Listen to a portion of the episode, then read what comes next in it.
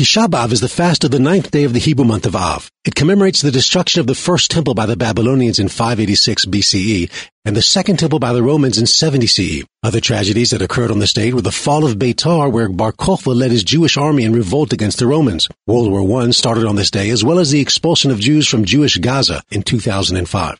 This year, the fast begins at sundown Wednesday, July 29th, and ends at nightfall, July 30th. Israel National Radio wishes its listeners a meaningful Tisha B'Av fast. Thank you.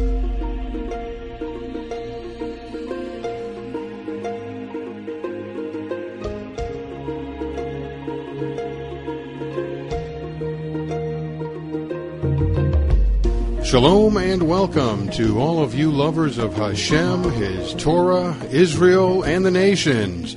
You're listening to Noahide Nations here on Israel National Radio, and I'm your co-host Ray Patterson, and let me welcome my other co-host Adam Penrod. Adam, how you doing? Great. How are you doing, Ray? I'm doing pretty well. I think we've got uh, a very, uh, sadly, I should say in a sad way, a very exciting show. Yeah, a very good show. It looks like. And and I think uh, the folks will really begin to understand once we start getting into this. My friends, we have two extra special guests here with us today who are going to be talking to us about Uh, terrorism and and quite frankly the war that we are completely unaware of. And this show needs to be taken very very seriously because this is a wake up call to the world and in particular to all Americans because this is happening right now in your cities and in your neighborhoods. And if we continue to sit back and do nothing, then we are all as good as conspirators in the takeover of this country by the forces of radical Islam in the implementation of Sharia law. So, my friends, when I say this is serious, I absolutely mean what I say and I'm saying what I mean. And with us today, we have the producer of the new movie called The Third Jihad. Uh, which is a radical Islam's vision for America, and that is Raphael Shore. And we also have Dr. Zuhdi Jasser. Gentlemen, it is very much a pleasure to have you on the show with us. Welcome aboard. How are you? Doing well. Thank you for uh, having us, uh, uh, Ray. It's a pleasure. Yeah, thank you very much for hosting us. This is Raphael. Pleasure to be here. Well, and it is a pleasure to have you. And as I mentioned to our audience before, that uh, in a, in a way this is a very sad show, but with without this knowledge that we're going to be uh, having conveyed to us, we are as as good as blind and, and walking into a nightmare that is going to be unrecoverable from. So let me go ahead and, and kind of get this started with Dr. Jasser in, in, the in the movie, it says that you're you're a, a, Muslim who've dedicated your life to fighting radical Islam, and that you actually served in the U.S. Navy, and that you're a, a, a physician. Uh, you were a staff physician for members of Congress and the Supreme Court. I'm very curious. What it what was it that led you to this fight against your own religion? Well, I'll tell you. Uh, um, internally, within my faith community and the different communities I've lived in in my life around the country and the United States, I've always had a struggle that I've been dealing with, and I thought that that struggle would sort of uh, mature over the future generations and my children and my children's children. But after 9/11, uh, we realized that this was not anything that we could wait much longer to allow the natural maturation of this contest of ideas to to uh, go to fruition, and ultimately you know, even now, almost uh, eight years after 9/11, people are still under the perception that we're fighting a tactic, and it's not a tactic. There's an ideology there, and uh, terrorism is all about Islamism. It's Islamist inspired, and Islamism is a system of government that seeks to put into place Sharia law that is guided and written and directed uh, by uh, clerics and imams that think that they want to control society through a governmental system. And I grew up and I was blessed to have been born into a family that uh, taught me that I could practice my faith more freely in a secular liberal democracy like America than I could in anywhere else in the world, especially in the Middle East, that is either secular dictatorships or uh, Islamist governments like Iran and what we had in the Taliban and, and uh, like what the Muslim Brotherhood out of Egypt would want to do. So we formed our organization, the American Islamic Forum for Democracy, basically to fight the ideology, not the not the tactic alone, but the ideology, and want to separate mosque and state. And that it was just natural for us to. I mean, if Muslims don't do this, we're not going to solve this problem. You're going to continue to chase our tails for the next century, as we've seen with the number of attacks that have occurred since 9/11 abroad and and Madrid and Scotland and all over the world, and, and the number of attacks that have been prevented in the West, and especially in America, there have been over 30 prevented. So um, it, it really is incumbent upon Muslims to begin to unravel and peel the onion of the internal part of the theology that we love and also the parts of the theology that have been manipulated and controlled by radicals and Wahhabi interpretations of our scripture. Well, and it's interesting you mentioned this uh, about the attacks that have ha- have been prevented.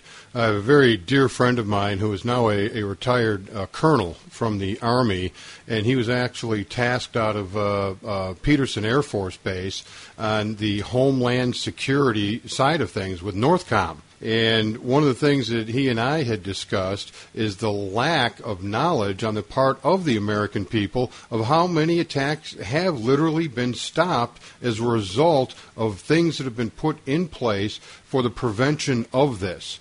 Obviously, for security purposes, that's why they do it, but I have this distinct feeling that even if the Army or the Department of Defense were to make the media fully aware of it, the media would have none of it anyway. They wouldn't be telling us anyhow.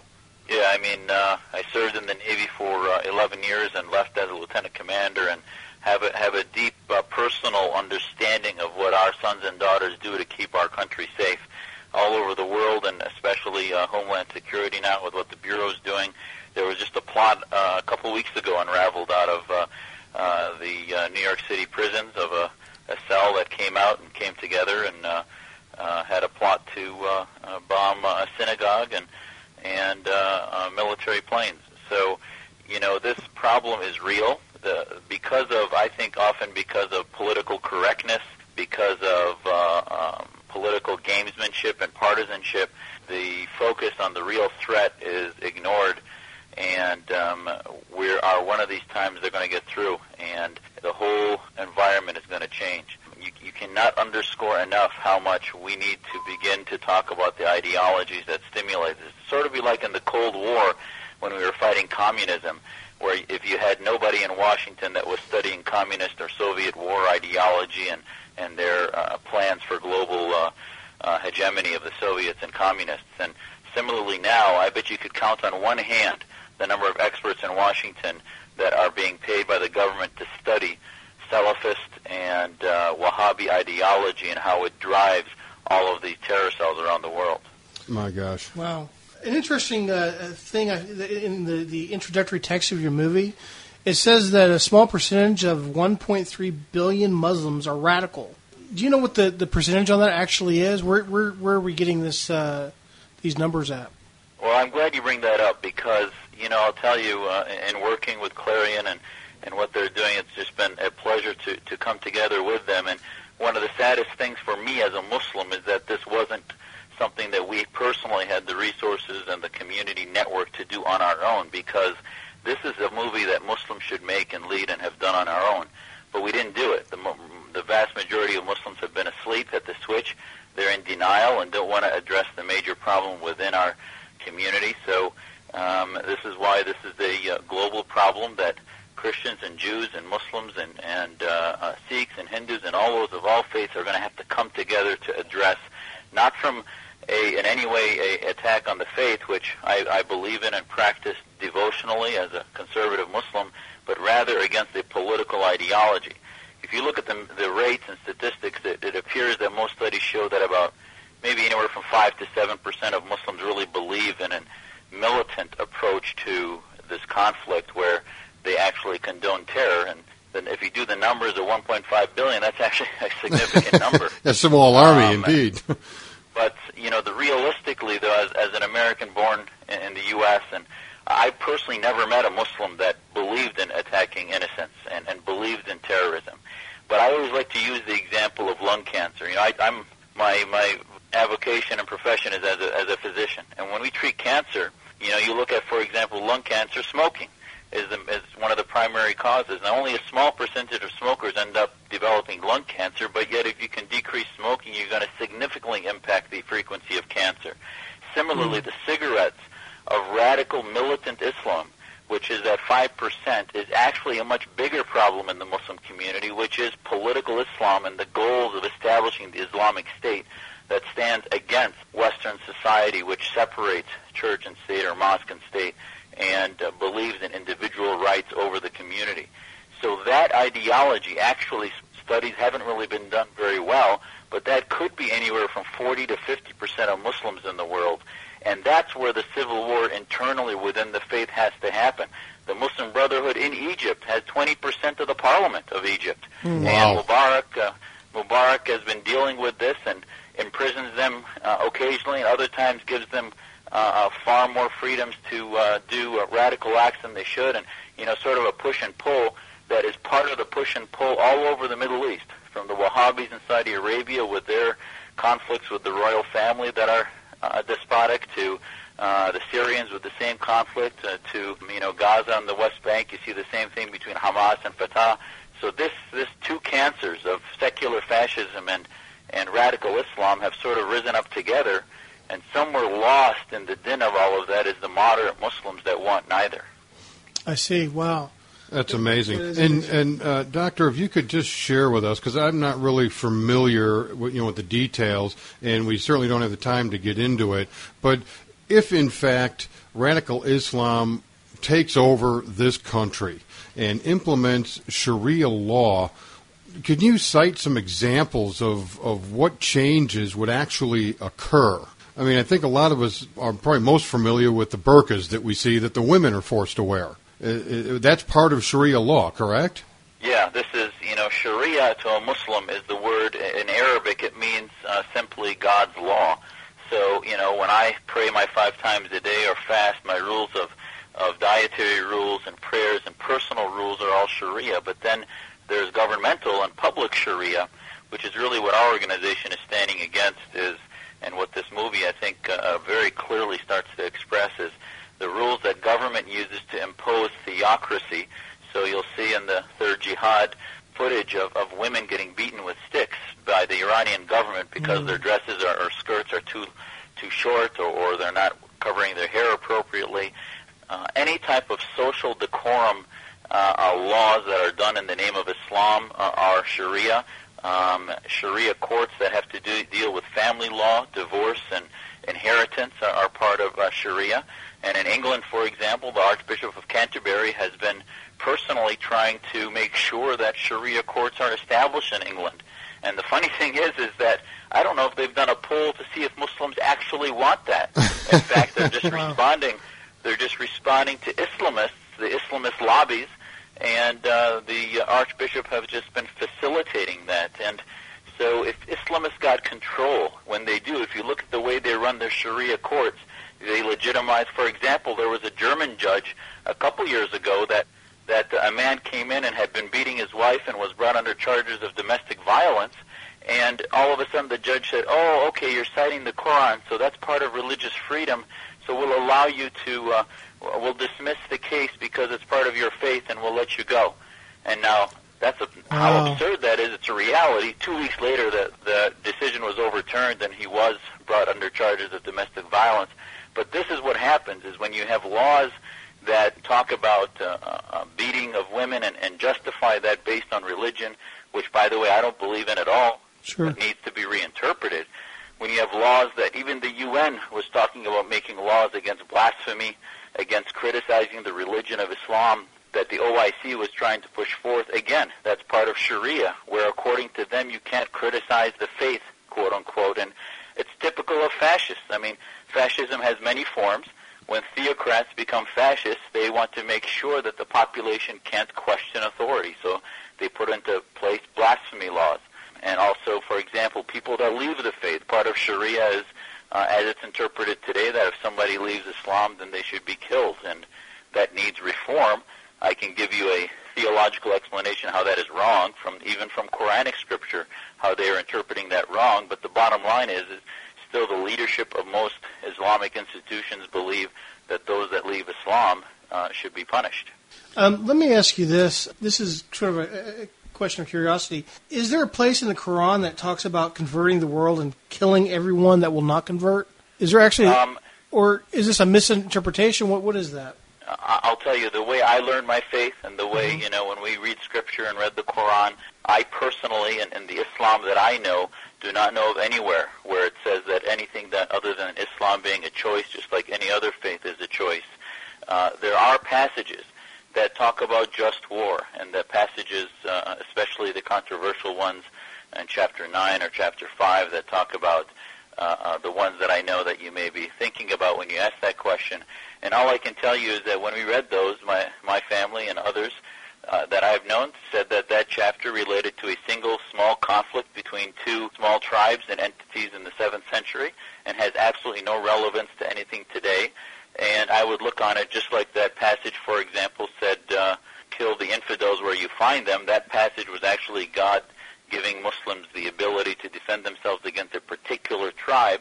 Mm. When I was in the Navy and they told me to, and our troops, to go kill Al Qaeda where you find them, and I feel that that's a, a similar type of moral justice. But the bottom line is, is my voice and the voice of those that interpret Quranic scripture in, in a pro-Western, pro-modern way is not the predominant voice in Islam. So their Islam, the Wahhabi Islam, the, the Islam of Al Qaeda and others, Islamists that want to say that that passage then gives them the right to declare war on all non-Muslims, those that divide the world into Dar al-Islam and Dar, Dar al-Harb, which is uh, the area of Islam and the area of war, that whole concept needs major reform so that the words I'm telling you are believed and believable.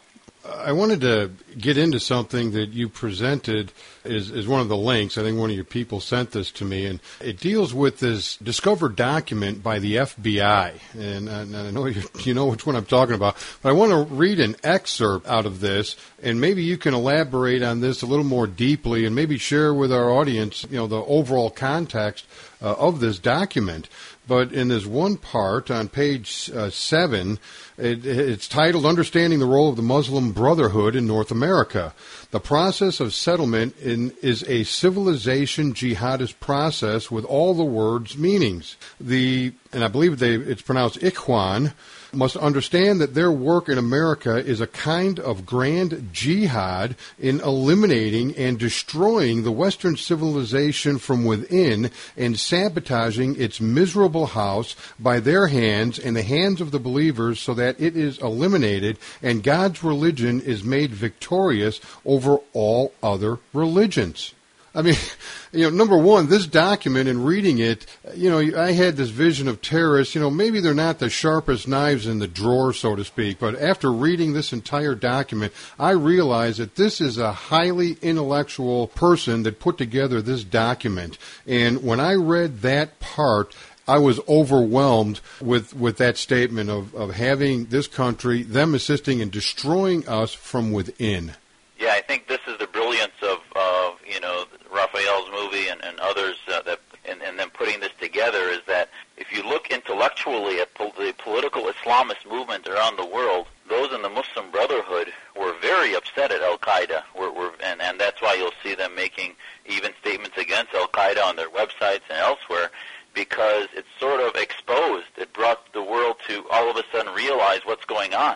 And the more the less violent, the more insidious and patient Islamists want to use methods that will these ideas. And if you look at Sayyid Qutb, Qutb was sort of the, the primary philosopher of the Muslim Brotherhood, or the Ikhwan. Ikhwan in Arabic basically means brothers. He came to Colorado for a couple of years in the early 20th century and wrote a book called Milestones that talks about, and Milestones is basically 40 pages. It would take people just two hours to read it. And here's one of the primary, I mean, if you look at most of the Islamic groups in America, Find for me one, whether it's Islamic Society of North America, the Muslim Public Affairs Council, find for me one that actually ever criticized Qutb's work, and they don't. His book talks about defeating the West, and to them, the bottom line of the West is not necessarily that uh, they want to invade a country that has only 1% Muslims. They are threatened severely by societies based on liberty.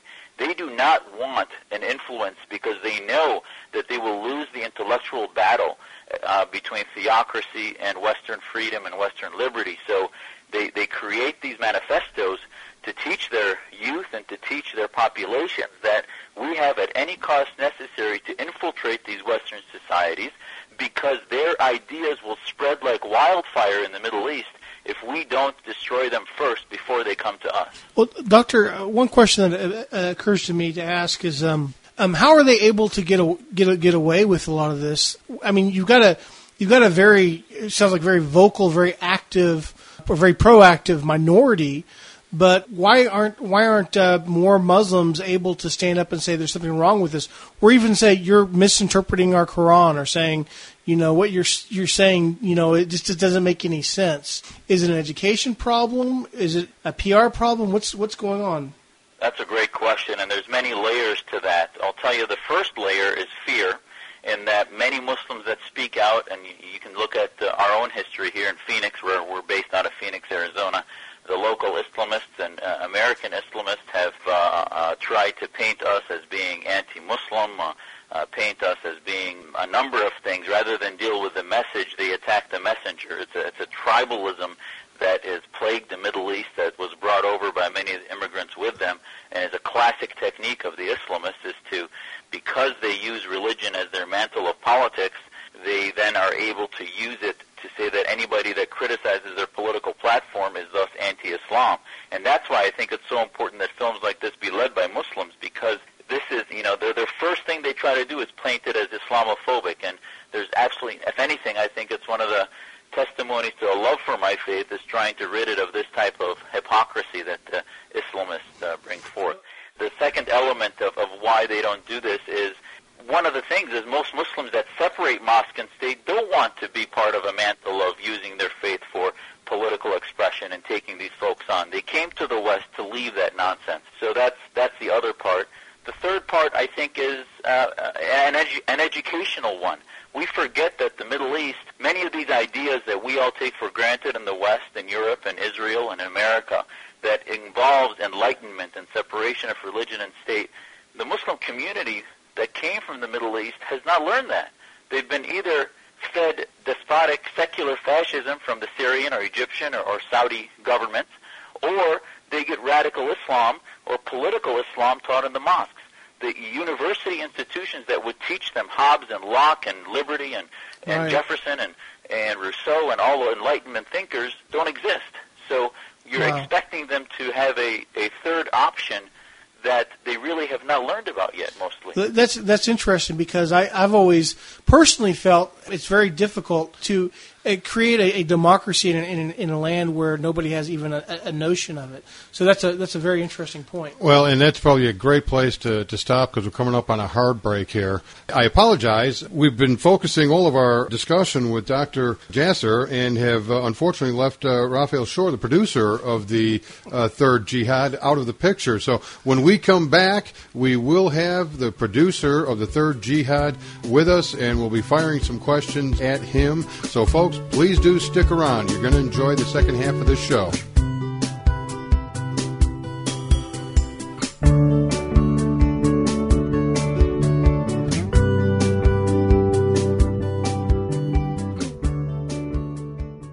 Machon Har Zion, an Orthodox Jewish organization, offers educational programs in Israel about the Jewish faith for everyone who loves the God of Israel. Machon Har Zion opens its doors of spiritual knowledge to Jew and Gentile alike. Machon Har Zion stands to share true spirituality with people of all faiths. Visit www.hartzion.org. That's H A R T S I O N dot org. Mikvahcalendar.com is your rabbinically approved personal guide to Taharat HaMishpacha observance. Now, keeping the mitzvahs easier than ever before with your very own online mikvah calendar. Times and dates are automatically calculated and explained in English and Hebrew. You have the option to customize your mikvah calendar according to Ashkenazi, Sephardic, or Chabad customs. Receive email or text messages for important dates and times. Visit mikvahcalendar.com to start your online calendar. That's M-I-K-V-A-H calendar.com.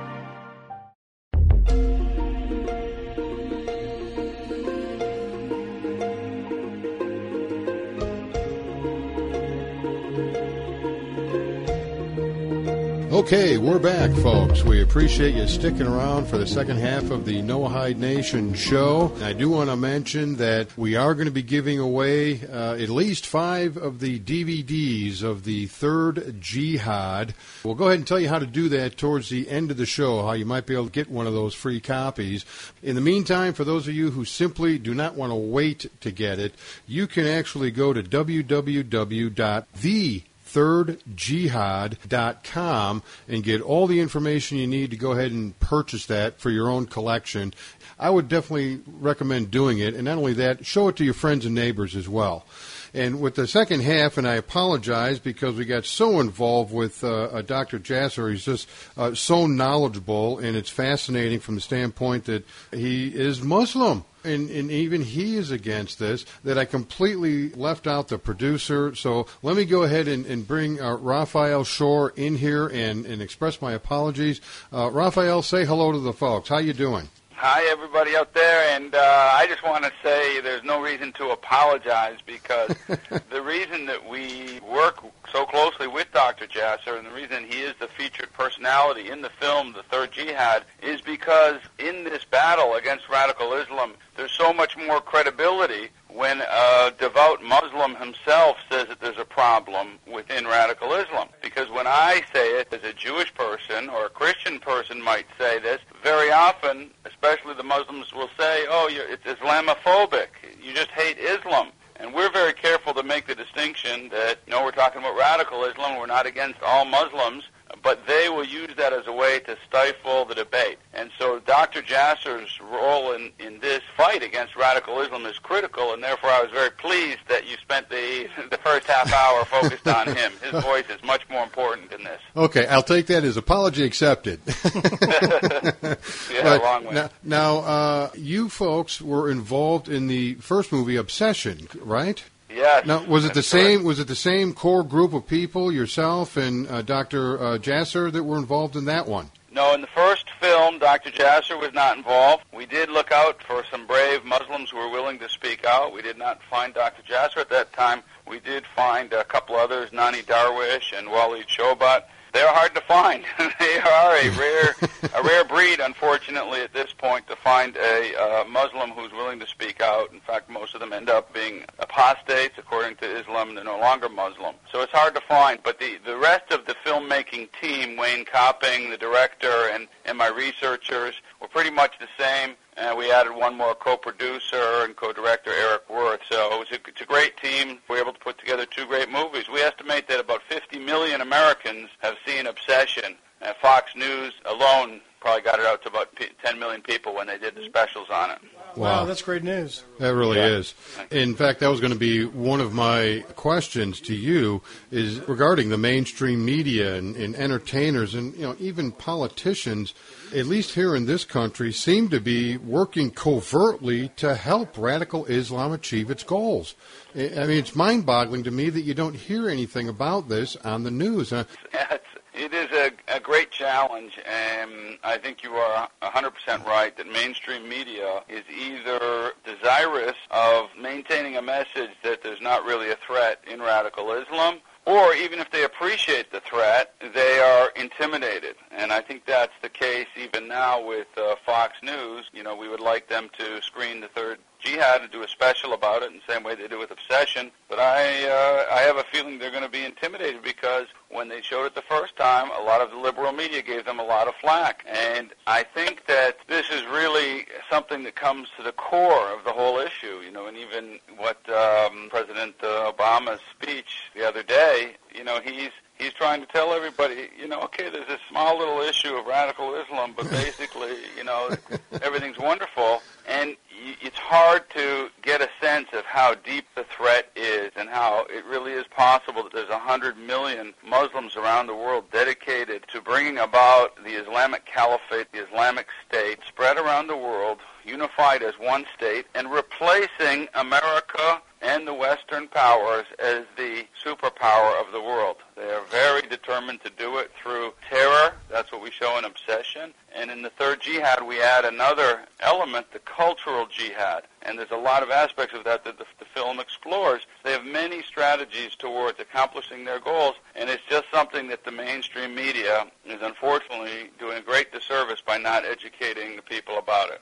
You know, it's interesting this whole thing you're saying because I've always felt there was a bit of a disconnect, um, especially right after 9/11. There was an attempt to reassure the Muslim uh, uh, populace here in America and around the world that although we were upset by having you know so many Americans uh, murdered, we weren't going to really take it out on Muslims because you know it's only a, a small group of Muslims who are actually uh, responsible for this.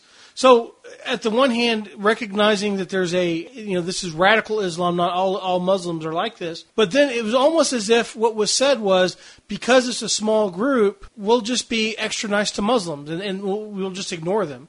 And it, it, it's, it's, it's nice to hear you kind of putting that a little bit more clearly because it just, it, it's always kind of boggled my mind a little bit. It's like, well, if there is a, a, a small group that is out there and pushing this, this, this terror program, then then we ought to be dealing with them. But it seems like we're just ignoring them more. Yeah, and it's not a small group. It's it's right. it's a massive group, and and it's all right. over the place. I mean, you look at Somalia. There's a good example of how the media obfuscates. In Somalia, with the, everyone knows about the pirates problem. Almost nobody knows that these are radical Islamic pirates, and almost nobody knows that they are servicing a civil war that's going on in Somalia, a very pivotal geopolitical center in in the world, and they are attempting to take over the country and rule it with Sharia law by Right. radical Islam.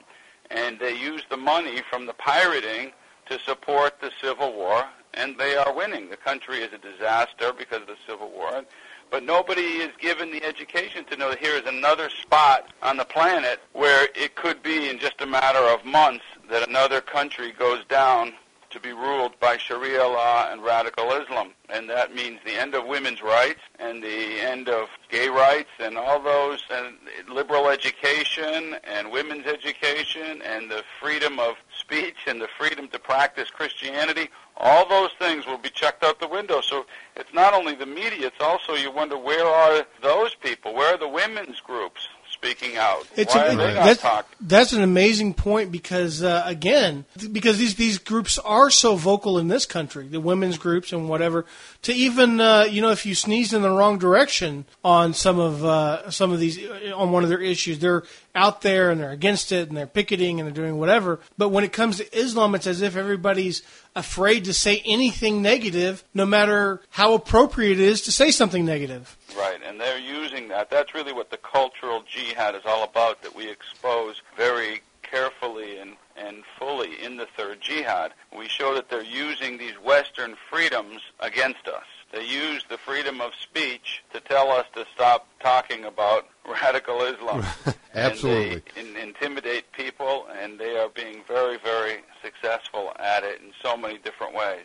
So they're using, for example, in the prison system, they have a whole network of Islamic imams being the clerics, and they're trying to convert many uh, prisoners to become radical Islamics. And when they get out, and right now 18%, according to Ray Kelly, the chief of New York Police, 18% of the New York prisoners in the state are Muslim. And when many of these people come out, they have been burned into them a very radical anti-American ideology. Hmm. Some of them goes go to towns like Islamberg, which we show, the town in upstate New York. And there's a group of 30 compounds throughout the United States that we talk about in the third jihad that are basically small radical Islamic compounds where they train in, in terror techniques right here on American soil. And then other ones end up like we saw where we had two homegrown terror attacks by Muslim converts within one week. Hmm. One of them was a foiled attack by four of them, three of them were converts against Jewish centers in Riverdale and also against military planes in New York.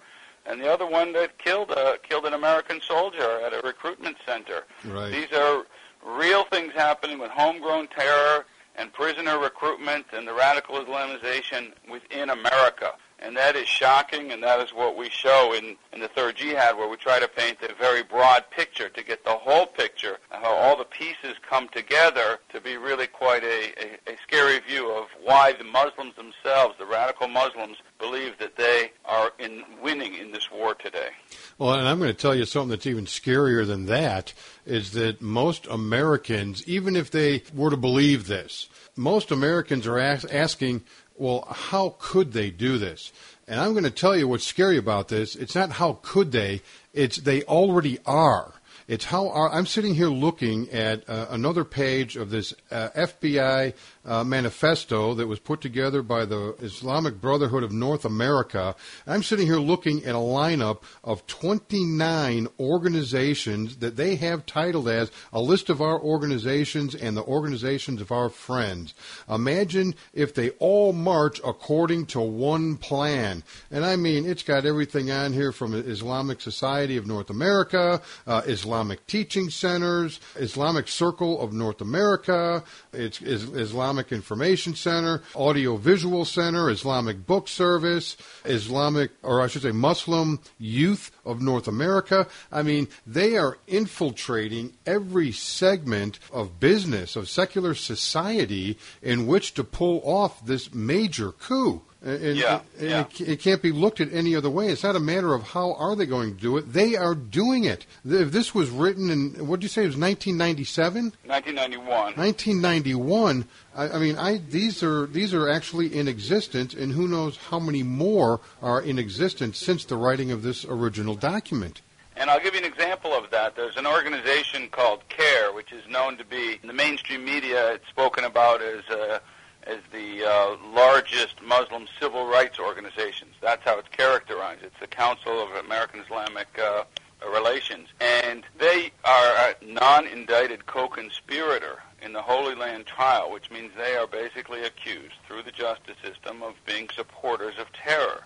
They were aligned and supported the Hamas terror organization, and they have till this day, and even on the film, The Third Jihad, we show they will not condemn Hamas. And these people, apart from being radical Islamists, and some of the heads of that were at that 1991 meeting of the Muslim Brotherhood when they said, this is how we're going to infiltrate America towards taking over for Sharia law and Islam, they decided we're going to try to paint ourselves as moderates to fool the American system because they want to have moderate Muslims. They need to have moderate Muslims. So we'll pretend to be them, Right. and then we'll infiltrate in the political system and the justice system, etc. And until very recently, they were training the FBI. They were Wow. training the FBI in how to understand Islamic issues and Islamic sensitivities. Oh And it was only a month or two ago that finally the FBI wised up and stopped that from happening. But that's after a decade or so of them, uh, of these radical Islamists in wolves in, in sheep's clothing training our own FBI, and it's scary. It's interesting because I and, and many people I've talked to have you know asked this question. Uh, you know, and for, for me, I, I wondered how a parent could raise their children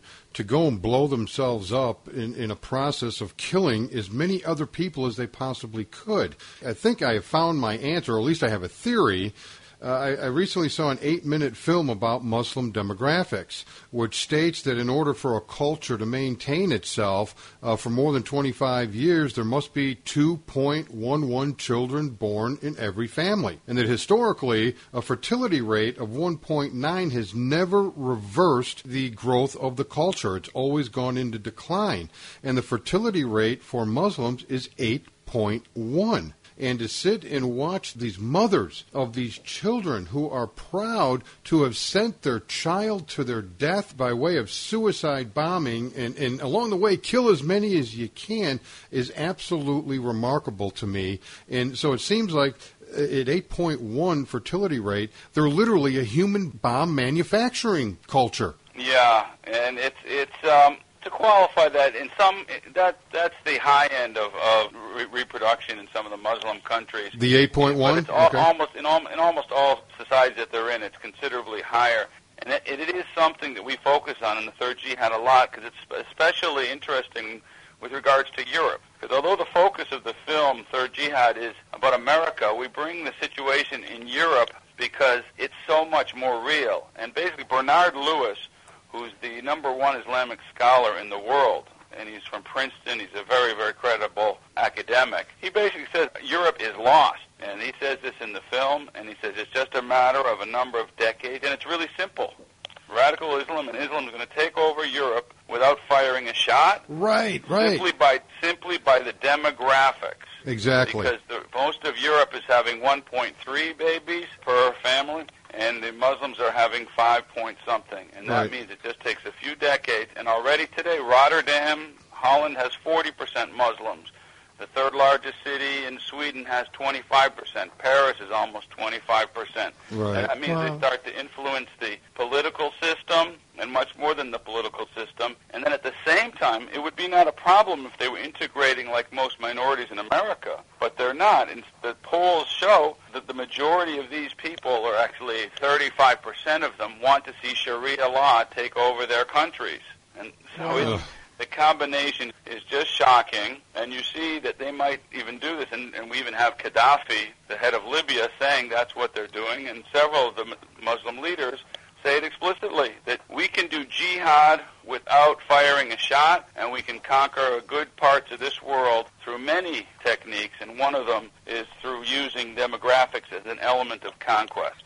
Which also then begs the question why the need for terrorism? And the only conclusion that I can come up with, and, and maybe it's uh, I'm thinking too simply on this, is that if they kill as many families as they possibly can, they are assisting in reducing the fertility rate of any given culture. That's part of it, uh, but I think that it comes also down to something that Dr. Jasser referred to earlier. That there's really in the in the in the radical Islamic world, there's kind of two schools of thought. One is what we see in Al Qaeda, the really violent terrorists, Right. Hamas, Hezbollah. They're determined to use violence whenever and wherever possible. They're looking uh, to, to get the nuclear weapon. This is Iran as well, in order to use it. These people want to use terror because it's the fastest way to create the submission of the world to radical Islam. But there's other radical Islamists, like represented in Saudi Arabia and some of the Muslim Brotherhood,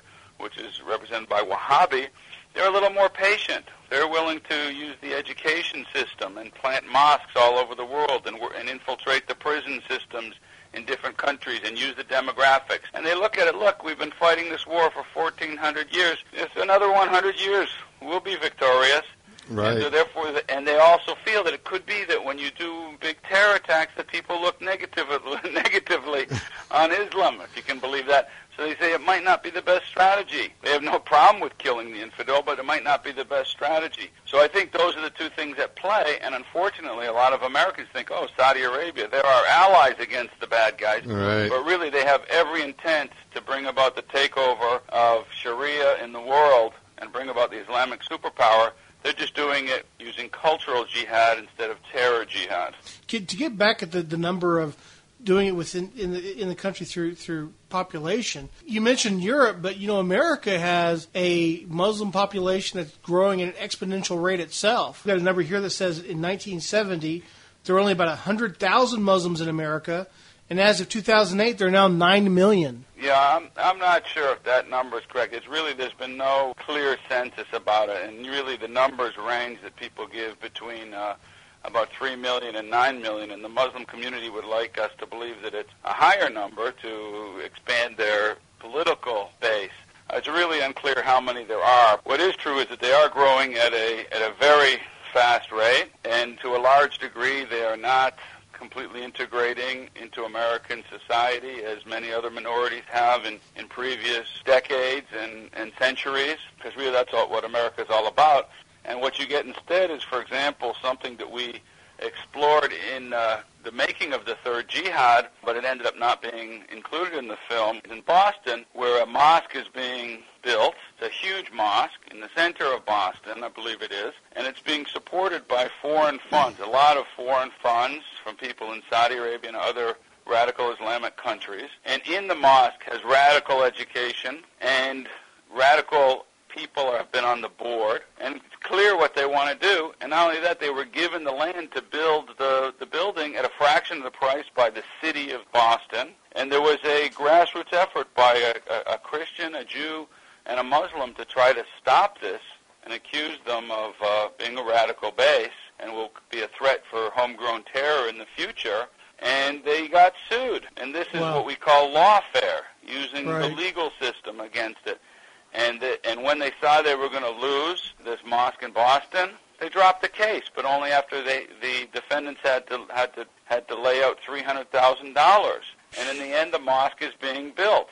So they know how to use the system, and this is the kind of thing that is a problem. If they would, and that's what Dr. Jasser was referring to, is that we need, we need in the Muslim community to have more moderate Muslims like Dr. Jasser challenge the radical ideas in their communities. But unfortunately, the trend today is very much the other way.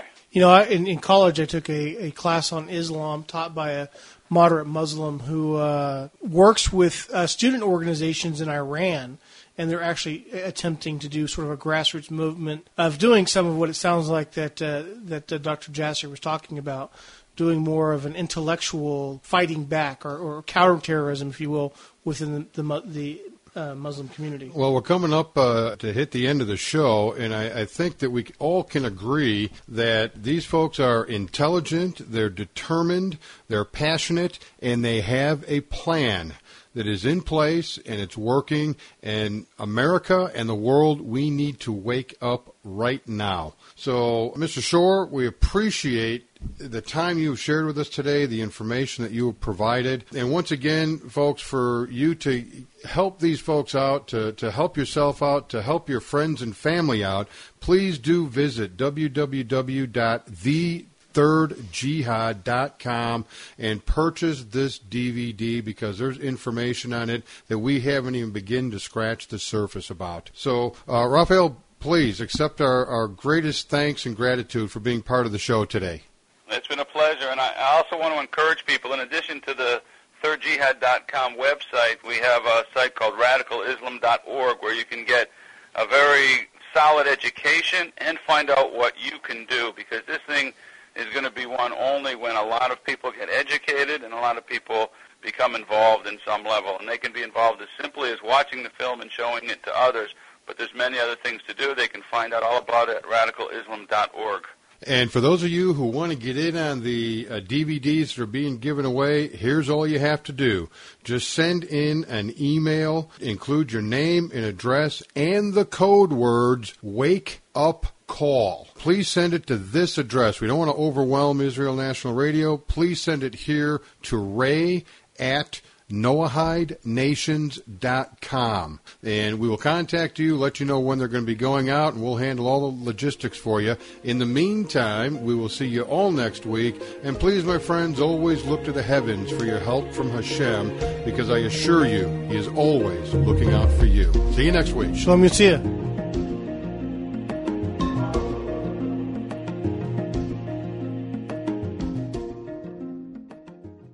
There is a famous segula that a person who goes to the Western Wall for 40 consecutive days to pray for one request will have that request answered. There is also a long-standing tradition of giving charity to have a pious Jew pray in your place, since not everyone is able to make such a journey. Western Wall Prayers, 40 Days of Prayer for You at the Kotel, is a project of Kolel Tfilat Moshe. Visit westernwallprayers.org. That's westernwallprayers.org. Honey, I've almost installed a new ceiling fan. For some jobs, you need a professional. Call Elan White, certified electrician for installations of Shabbos clocks, fans, indoor and outdoor lighting, and everything else. Fluent in Hebrew and English, servicing Jerusalem, Gush Etzion, Judea and Samaria, and throughout Israel. Call Elan White, 054-635-2618, or email elanwhite at gmail.com. That's E-L-A-N White at gmail.com.